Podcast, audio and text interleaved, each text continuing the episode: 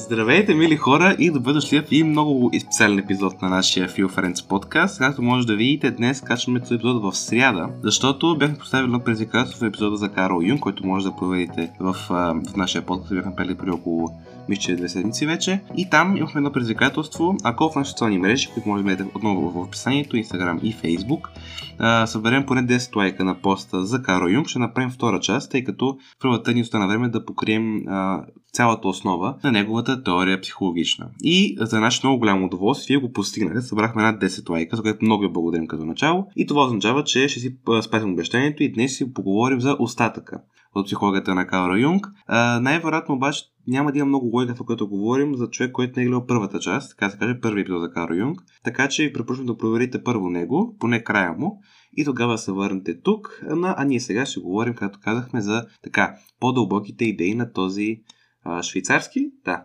психолог. Епи, здравей! Здрасти, да, общо взето, мисля, че понеже те са отделни а, идеи, които ще разгледаме. И естествено няма да, да правим пълни анализи на тия идеи, ми просто ще, ще ги изразим, за да знаете за какво става дума, защото тия неща са много интересни, обаче са и са сложни, така че естествено това, това ще е нещо, което ние ще се опитаме да ги направим малко лесни за разбиране.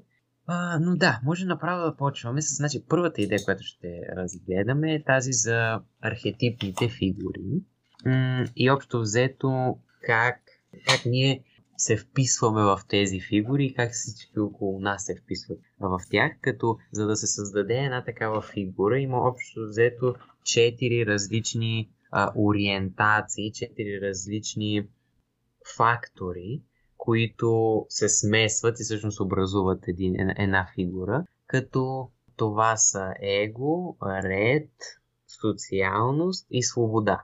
И сега ще обясним накратко какво са тези четири и после ще разгледаме как те се комбинират всъщност в архетипните фигури, които са 12.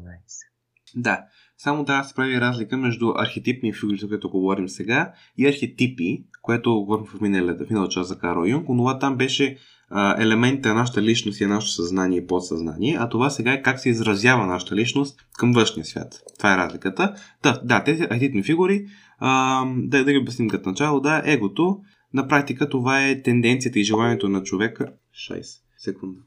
Започваме с егото. Това е тенденцията и желанието на един човек а, да доминира в своите социални разговори и да бъде уважаван от останалите около него. Реда, това само по себе се обяснява, това е желанието на човек да има структура в своето ежедневие а, и да има контрол над ситуацията. Социалността е желанието да се свържем с другите и да постигнем, да постигнем много дълбоки връзки и смислени за нас. И последната така ориентация, последния фактор е свобода, което общо взето е нуждата да, да се освободим от всички физически, психологически и социални лимити, които са ни поставени. Да. И сега, да, Юн казва, че ние имаме по-малко и от четирите, но че при всеки човек има една ориентация, тези четири, която е доминиращата. И във, всяка, във всеки тип хора, където една ориентация доминира, има три подвиди. Затова 4 по 3 прави 12 а, юнгеви архетипи, архетипи на личността. Да, тук само да вметнем, че някои имена, които ще видите, много напомнят на имената на така наречения MBTI тест, ако някой се е чувал. Това е тест популяризиран по-късно други психолози, които, който този тест изкарва резултати с 4 букви за какъв тип човек сте, от типа на INTJ, INFP и така нататък. Ако сте гледали без да говоря, това е базирано на Юнг, но не е директно идея на Юнг. Това е хубаво да се каже. Та да, започвайки на, първо, на първо място имаме грижовния човек. При грижовния човек основната ориентация е редът, и той поставя като основна цел, като основна морална цел, ако щете, алтруизма и, и жертвата на личния интерес прямо постигането на задоволство у хората, които той смята за ценни и близки около себе си. Други думи, това е точно този приятел, който имате, който във вас през нощта, въпреки че има домашно, което трябва да направи, готов да помага на вас и да се яви след това в училище, без той смее да има домашно. Основната цел на тези хора с тази, а, този тип а, архетип, както казахме, е да помага на останалите хора, дори на цената на своя личен комфорт и на своя личен а, успех. За тях това е смисъла в социалните интеракции. Основният проблем, който те могат да имат, като може вече се, се, се сещате, е, че в своя опит да помагат на другите хора, могат да неглижират себе си и своето себе познание. Ако са в а, процес на познаване на себе си, и основният така, елемент, по който те могат да зациклят, елемента, който може най-лесно да отключи а, този дисбаланс, който може да се реализира, е да се опитат да изградят зависимост в романтични връзки. Тоест, те да до, до такава степен да помагат на човека до себе си, че другият човек на практика да бъде емоционално зависим от човека, който има този архетип, грижовния човек. Следващия архетип е създателят който, както от името си, може да усетите, че е човек, който винаги ще се занимава с някакъв проект, ще иска да, да, да прави се нещо ново и да изразява себе си, като това са работохолици общо взето. Искат да, те искат много да изразят а, автентичното себе си а, и, да го, и да го изразят, да го м- поставят в външния свят, така да се каже. А, и то точно това има основната цел да изразяват чувствата и мислите си чрез различен вид а, способи. Не, може да е изкуство, може да е наука, няма значение. Ам, това, което а, им пречи на, на тези хора, така да се каже, в ежедневието, и това е нещо, което сме говорили а, с Алекс в предишни сезони, даже първия сезон, е, че тези хора, когато вземат много проекти, много, много работа, а могат много неща да не довършат и да, да започнат да отлагат да, да вършат някои неща, така че мързела там ам, е проблем. И другото, което е, е че те по, по този начин, когато вземат твърде много работа, могат да, да общо взето да има бърнаут при тях, да работят прекалено много и това, че те искат да направят всички тези неща, когато не успеят да ги направят, това може да, да се отрази много лошо на, на тяхното психическо здраве и така, а, когато човек се провали в едно нещо, а, това да се отрази в другите неща.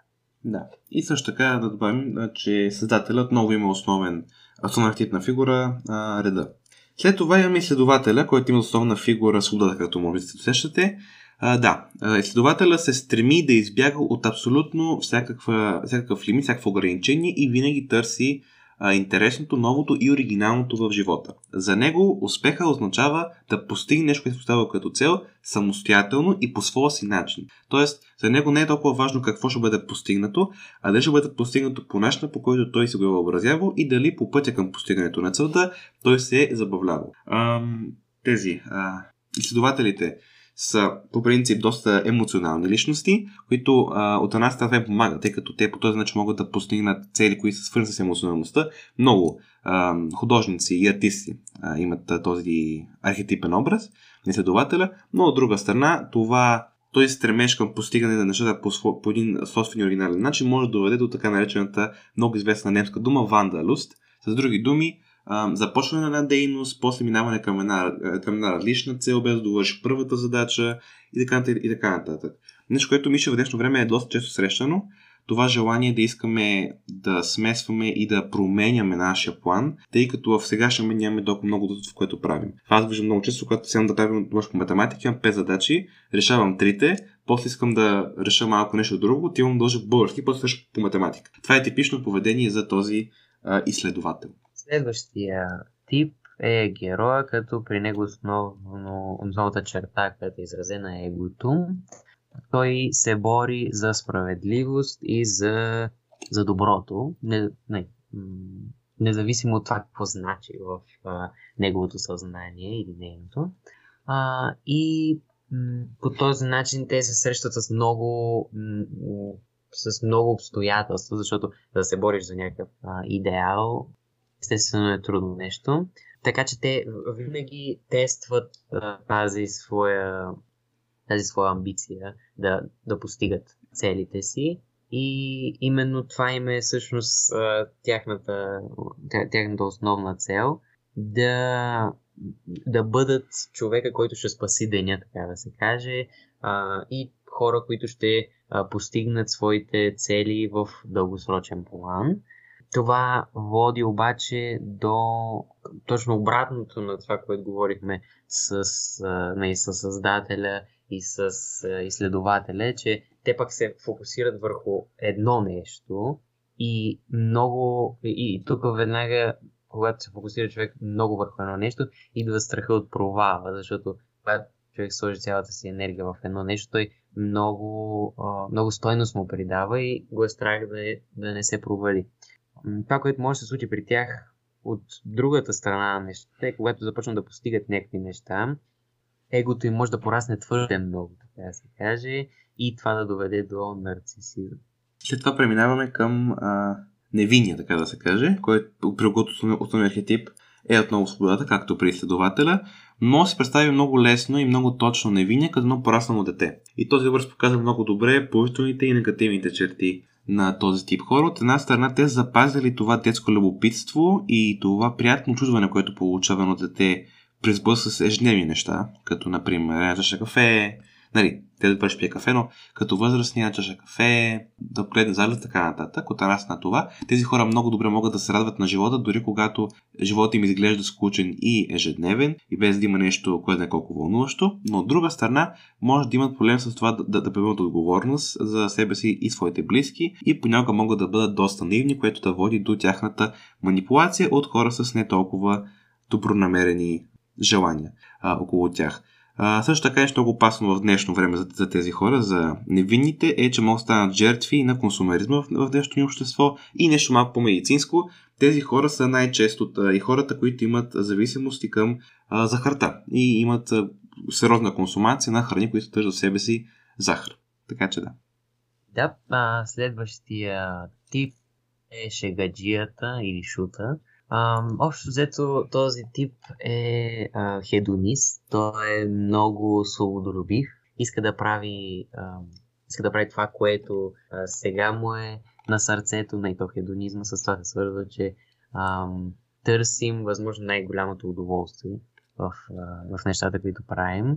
А, той постоянно ще се шегува, за него най-важен е момента, който се случва сега, не се занимава с бъдеще, с планове, не се занимава с минало, с премислене на нещата, така нататък. Така че това е, това е шегаджията в групата общо взето, както а, името казва. И, както може да се усетите, целта на, на такъв тип човек е да живее в настоящето, да се забавлява колкото може и да няма граници, които той да не може да прекрачи, дали ще са физически или психически.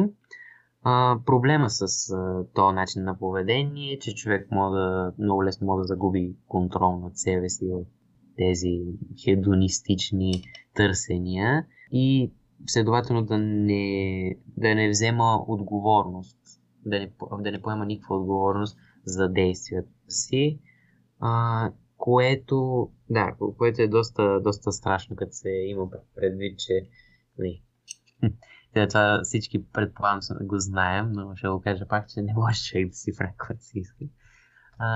И тук вече в по-страшните случаи такива хора могат ам, да, да, да, да се обръщат в това търсене на постоянно удоволствие, а могат да се обърнат към наркотици, стимуланти, халюциногени, и общо взето неща, които ще им донесат или удоволствие, или много адреналин. И в до някъде подобни, подобни води се движи следващия тип. Това е любовника. Ще опознаваме. А, един, или, един такъв или една такава. За любовника има точно тези които могат да опишат живота, както те би искали да го водат. Това са любов, страст и купнеж. Тези хора, разбира се, имат огромен интерес към романтични връзки и интимност в тези връзки и за тях най-емоционално силните преживявания са именно тези от интимен характер. Те са много, много често са много добри в флиртуването и в постигането на при постигането на привличането на купнежа от противоположния и не само, а понякога пол. А, това са техните силни страни, че често могат да се напасат към ситуацията, зависимост от това, кой стои а, срещу тях и имат едно желание, което е изпълнимо.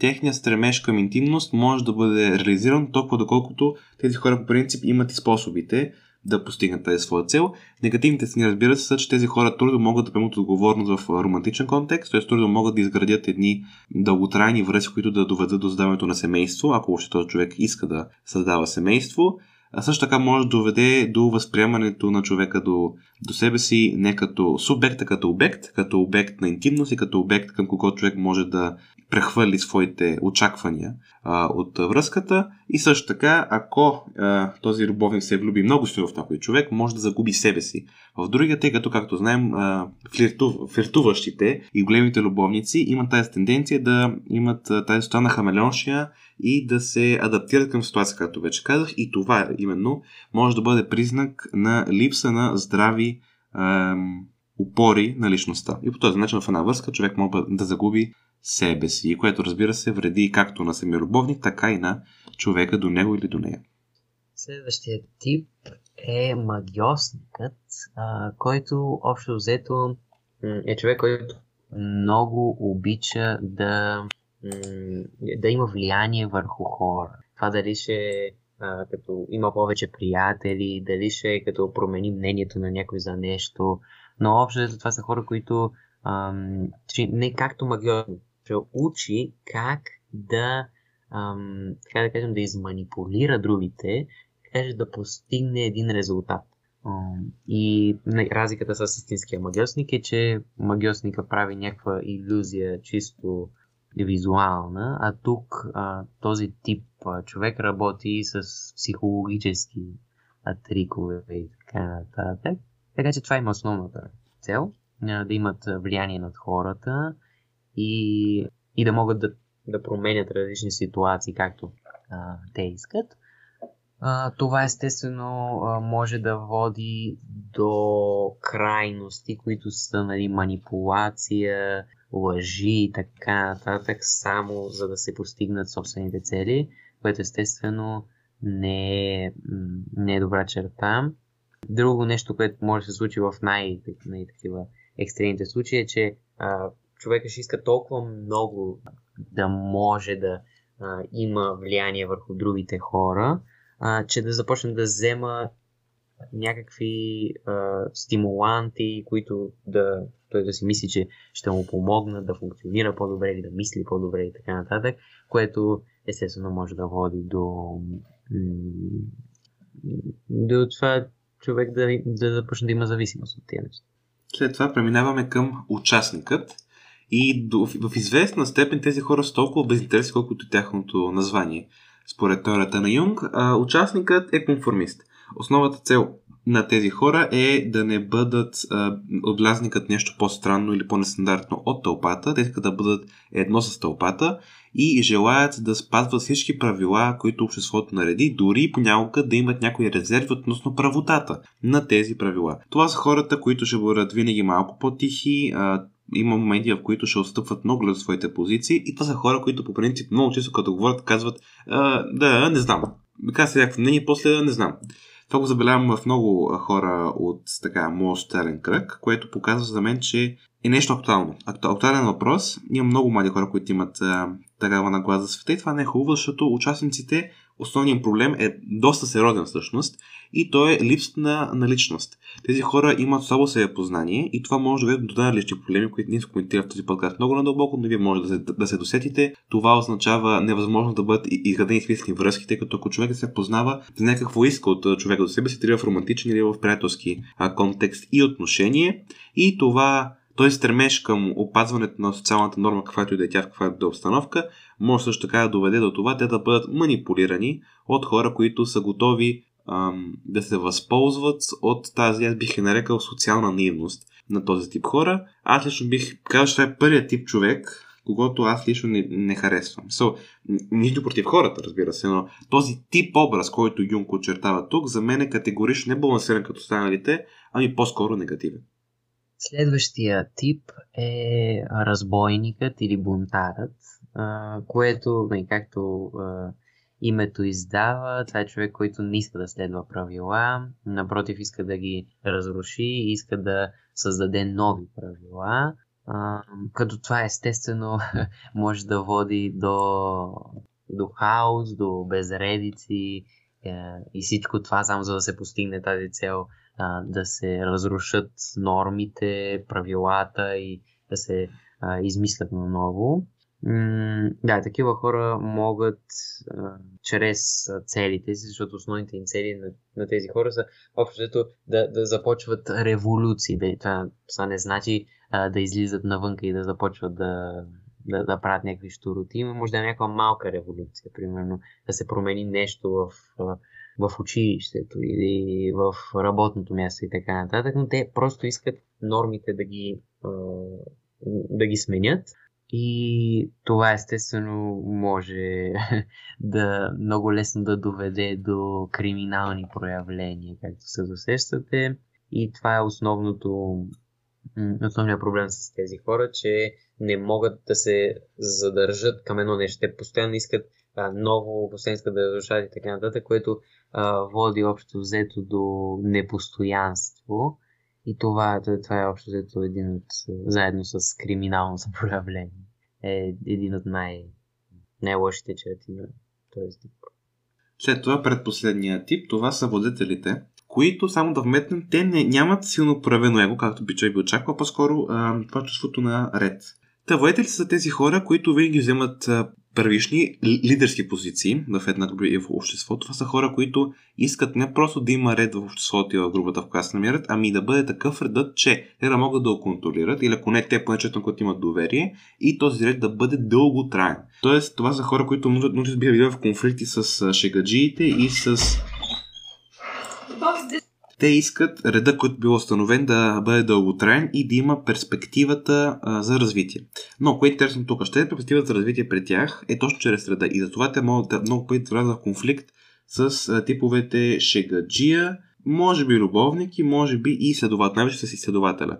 Тъй като следователя търси, търси ред по своя си начин извън конвенционалния ред, а пък воятеля се опитва да установи точно конвенционалния ред, така че може да забележите защо тези два типа едва ли биха се сработили на много добре, но твърде не, че е лошо има нужда такива хора, хора, които могат да вземат да поемат отговорността на лидера, но от друга страна тези хора имат, може би, две много ясно проявлени негативни черти и тенденции. От една страна да бъдат авторитарни в своето поведение, да не приемат чуждото мнение и да смятат, че тяхното мнение винаги е правилно. И оттам минаваме към второто, което е това чувство на елитизъм. Тоест, че те, те си мислят, че са по-добри от, от всички останали, че техните мнения винаги са правилни, като една вметка обаче, тъй като тук основното им е основното им архетип не е егото, а е реда, самите не, това селективно не го правят арогантно, като да покажат повече от другите на ниво личност, а те правят, тъй като наистина вярват, че техните идеи са по-добри от тези на другите. Тоест става въпрос за някакво така ам, мерене, момчета ще ме разберат, а по-скоро става въпрос за убеждение или по-скоро фалшиво убеждение, в а, правотата на личния избор. Винаги. Без изключение. И последния тип е мадрецът, а, като това е типа човек, който иска и, и иска възможно най-много знания да добие и това му е основната ценност за живота. Той иска да, е, да натрупа мъдрост и ще направи всичко възможно, за да за да се добере до книги, до различни изживявания и така нататък, които ще му помогнат да, да разбере всъщност как работи света. Тези хора са естествено много обичат да се занимават с мистерии, с неща, които са сложни, абстрактни, защото искат да разберат по-добре как работи всичко и общо взето истината за живота. А, проблемът а, при тези хора е, че а, понякога мо, могат да, да, да, да нямат емпатия към другите, а, тъй като те искат, искат да, да разберат, да, да имат много знания, обаче човек, когато знае обективно и рационално какво, как, как работят някои неща, а, може да забрави а, емоционалната част на, на всичките интеракции с хората, така че тези хора могат и да са много сурови с оценката си към другите. Това също а, нали, това също е нещо към което могат да, нещо което могат да попаднат като резултат от този начин на мислене. И другото, което е, че могат да, да, да станат непрактични по този начин, защото ако, примерно, имат някаква, някакъв идеален образ за, за хора, каквито те трябва да са, според всичкото знание и мъдрост, които са а, натрупали, а, а те всъщност не са, те могат да се откажат хората такъв човек. Така че, да, общо това е последния. Така, много информация ви изляхме, надяваме да те са объркали и ако, ако, сме, ако сме забравили, ще сложим линк в описанието към един сайт, който добре ги обяснява тези неща, тъй като мисля, че ако къде да ги видите отново, ви опоръчвам да ги имате написани, а не да превъртате този подкаст, този епизод на подкаста напред и назад. Сега наистина нека преминем към следващата тема, която ще минем бързо, тъй като мисля, това е тема, която е най-актуална от темите на Карл Юнг и тема, която е най-близка до нас. Това е именно интровертността и екстровертността като основи на социалното поведение. Това е идея, която не е само на Юнг, но мисля, Юнг я популяризира и я развива толкова, доколкото става една от, аз бих казал, основите на съвременната психология. И казвам, че това е много актуална тема, тъй като само в този подкаст сме я коментирали поне 5-6 пъти и сме казали, че ние по-скоро клоним към интровертността.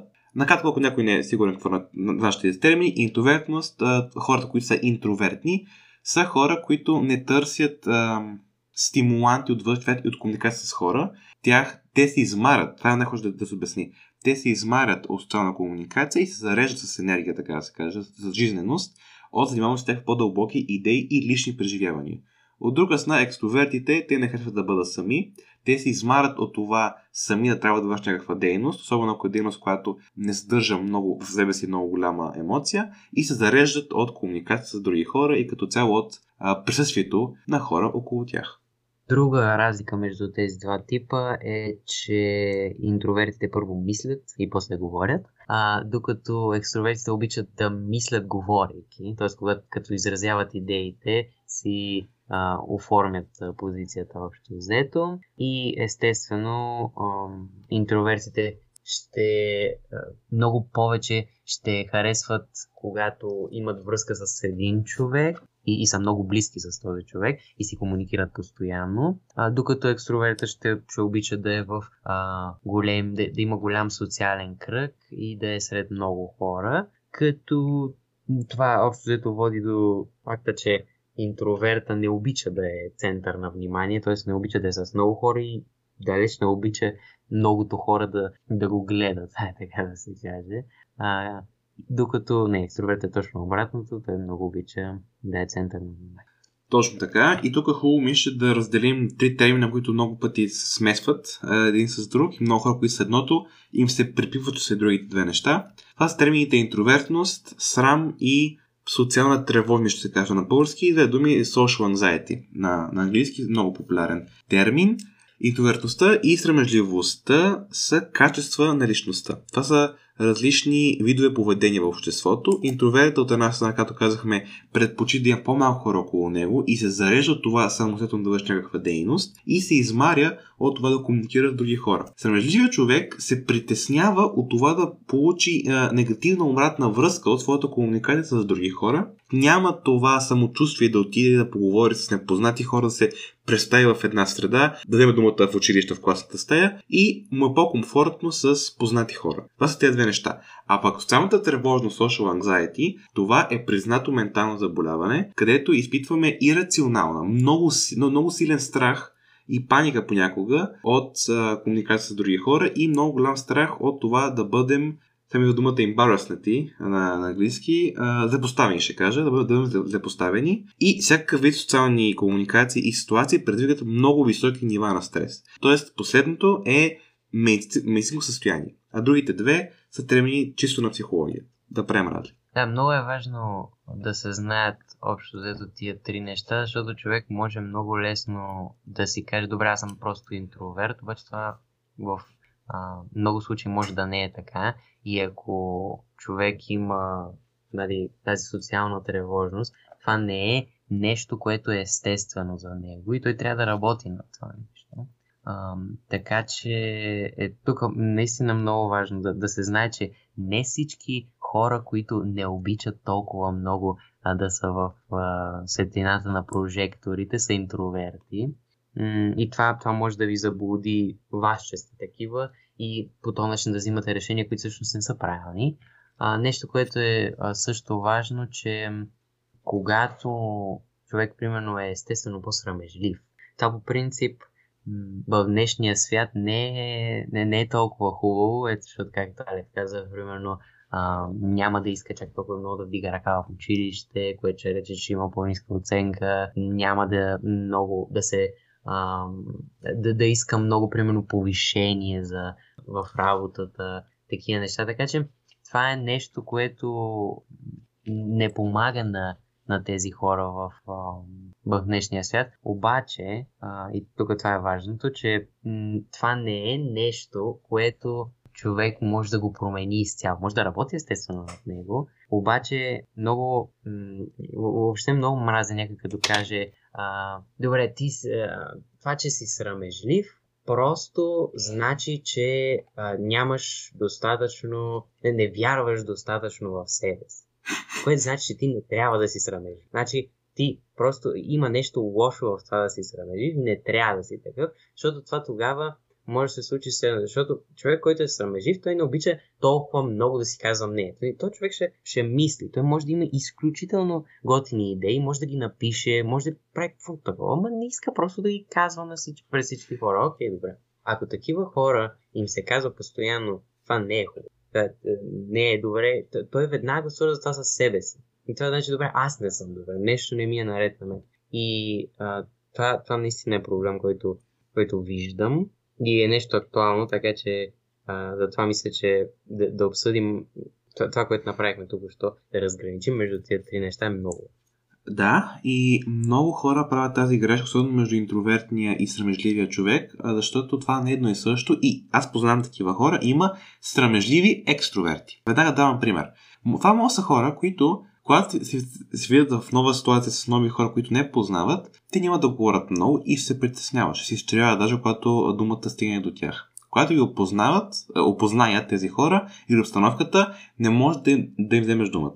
Това не са интроверти. Това са срамежливи екстроверти. Интроверт е човек, който дори с хора, които познава, пак няма да иска да говори много-много, освен ако няма хубава тема или освен ако не се налага поради обстоятелства. И това не означава, че интроверт, това много често го чувам, а интроверт, да, т.е. ти не харесваш хората. Не, не, не. Интроверта не е, че не харесва хората и не е, че не може или не иска да има дълбоки връзки с хората. Аз че казвам, че интроверта може да има по-дълбоки връзки по принцип, колкото екстроверта, тъй като интроверта говори с хора тогава, когато той наистина го иска и когато има смисъл от разговора. Екстроверта може да плямпа 5 часа за времето. Интроверта не го може това, но може да плямпа 20 часа за това дали е възможно да потъжа времето теми, които го вълнуват, например. А, така че, да аз себе си мога да кажа, аз лично се диагностицирам, така да се каже, като интроверт, но не би казал съм срамежлив. Примерно. Да, така че това е нещо, което мисля, че а, всички може да си го помислим. Добре, аз към коя категория спадам. И м- това ще е нещо, което ви а, подстрекаваме и апелираме да го проучите още повече, защото не, е начин по който а, може да, да се разберете още по-добре. Да. Така. И... Да. Сега. Така, сега преминаваме към, може би, най-интересната и най-така комплексната идея, която кара Юнки има, която ние ще представим много сбито, защото иначе ще стане 5 часа лекция това. А ние първо не сме квалифицирани за второ никой няма да ни слуша. Така, става въпрос за това, че Юнг разделя човешкото поведение по и други критерии. По четири критерия точно това как ние формираме нашите мисли, чувства, желания и действия. Това са именно мислене, чувстването или чувството, усещането и интуицията. И за всяка от тях Юн казва, че има интровертен и екстровертен начин на поведение. Тоест, типично за мисленето, имаме екстровертно мислене и интровертно мислене. И една скоба тук не е задължително интроверта да мисли интровертно, може да мисли екстровертно. Да, защото това какво още има въобще? Сега може да обсъдим. Екстровертното мислене според Юнг е обективното мислене. То е свързано с фактите, които човек възприема от околната среда и които той приема за такива, независимо от това какво той самия мисли. И интровертното мислене от друга страна, то е субективно и то е свързано с нашата представа за, наш, за фактите, които ние възприемаме. Тоест, ако човек ти, даде факта А, екстровертното мислене ще помогне на това човека да възприема факта като А. А пък той, който мисли интровертно, ще го възприеме като аз една звездичка. Той ще го възприеме по един свой субективен начин. И то, това всъщност е основното нещо, което трябва да кажем, че разликата между екстроверт и интроверт в този случай е, че единия е насочен към себе си, т.е. ще а, търси за възприятията, за мисленето, за чувството, за всичко това, ще търси вътре в себе си, а екстроверта ще търси извън себе си, в, в средата, в която се намира. И това много добре се вижда във всеки пример. За, за чувствата, а, общо взето е идеята, че екстроверта ще се влияе емоционално от това какво се случва в външната среда. Тоест едно, ако някой човек е, е много щастлив и, а, и отиде на място, където хората, където много хора са тъжни и нали, са стресирани или нещо такова, и той състоянието му на емоционалното ще отиде на там. Тоест няма да успее да си задържи това щастие.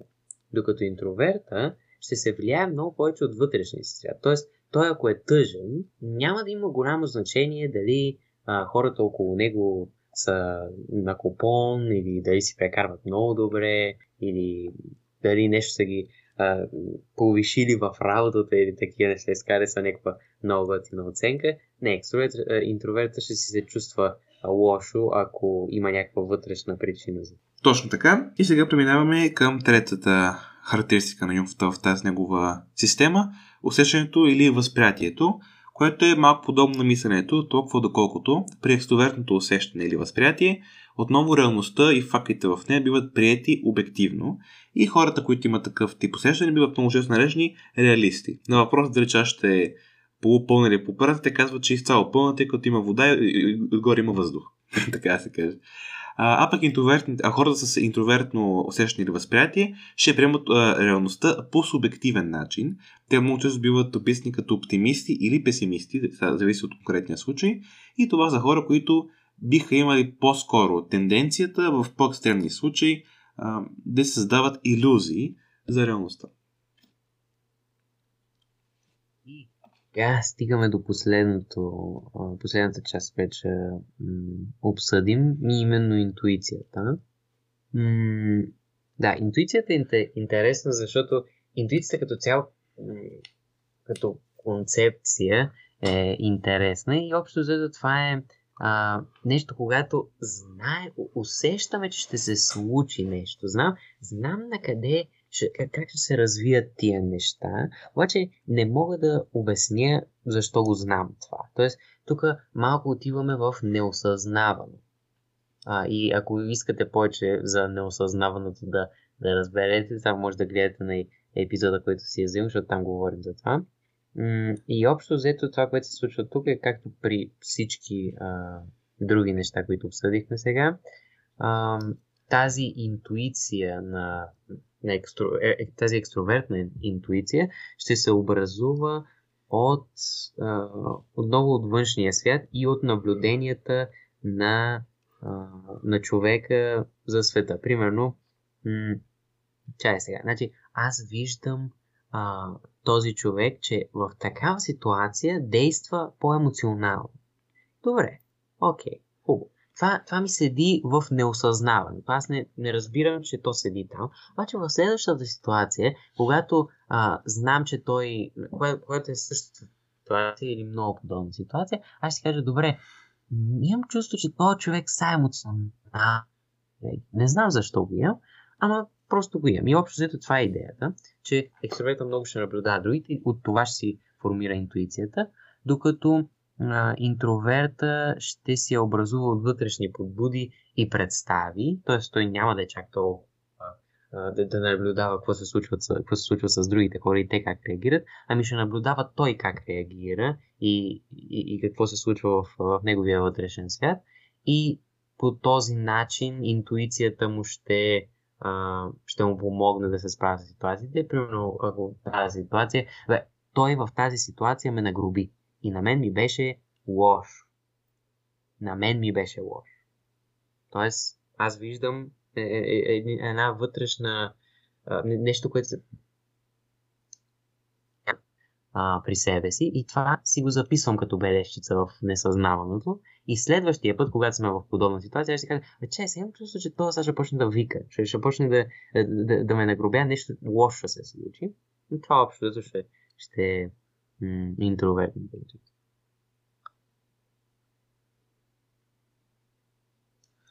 Точно така. И по този, по този начин завършваме почти всъщност теориите на Карл Юнг, за да се сме оставили една симпатична идея, която не е много практична, обаче за тези, които са по-навътре в литературата или философията, може да намерят като много интересна и много често срещана.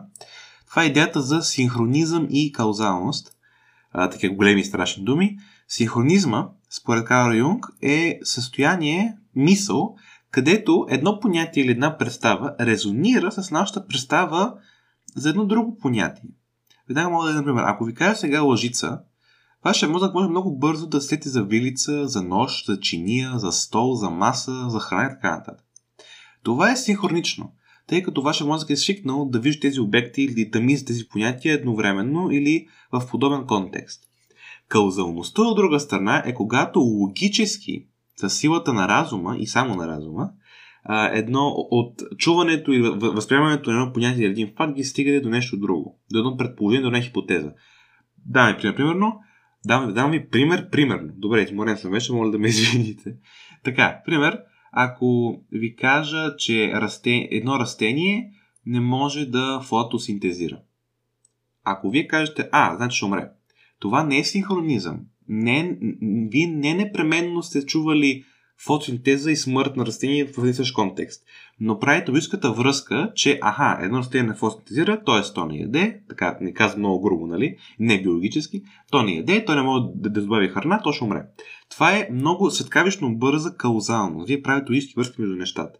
И когато може да забележите разликите между тези две неща, ще може много хубаво да обървате аргумент на други хора, тъй като много хора разсъждават уж синхронично но това всъщност не може да обосновете хубав аргумент върху синхронизма и винаги може да оборите начинки за такъв аргумент с каузалност.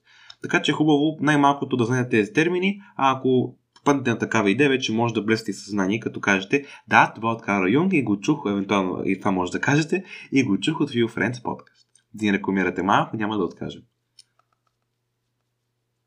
А това, ако някой го каже, аз много ще се изненадам. Да, няма, нали, това ще е много хубаво, но да, общо взето се надяваме нали, като цял този епизод да е бил по-така информативен и да сте а, намерили практични неща тук, защото много от тия неща могат да ви помогнат да се опознаете малко повече, защото виждаме как начини на мислене, типове хора, е, много, много интересни много важни неща, които в ежедневието могат да се ползват а, може да извадите от този епизод, така че се надявам да, да ви е било полезно. И аз се надявам наистина да е, изкарали полза от това, което сега си говорим с Пепи. Сега, да кажем само накрая, това, че сега ще епизод в сряда, не означава, че няма дни в събота. Напротив, ще има нормален епизод и в събота. Това беше малко извънреден епизод, тъй като за наше голямо удоволствие и благодарим за това, вие успяхте да постигнете целта да съберете 10 лайк в Facebook или Instagram на поста за Карл Юнг. Така за това след това качваме допълнително, като епизод, че това не замества нещо от нашата така съботна програма. Така че ще видим събота, надяваме се, където продължаваме ще към края на, на сезона с, биографи, с биографиите на известни интересни личности.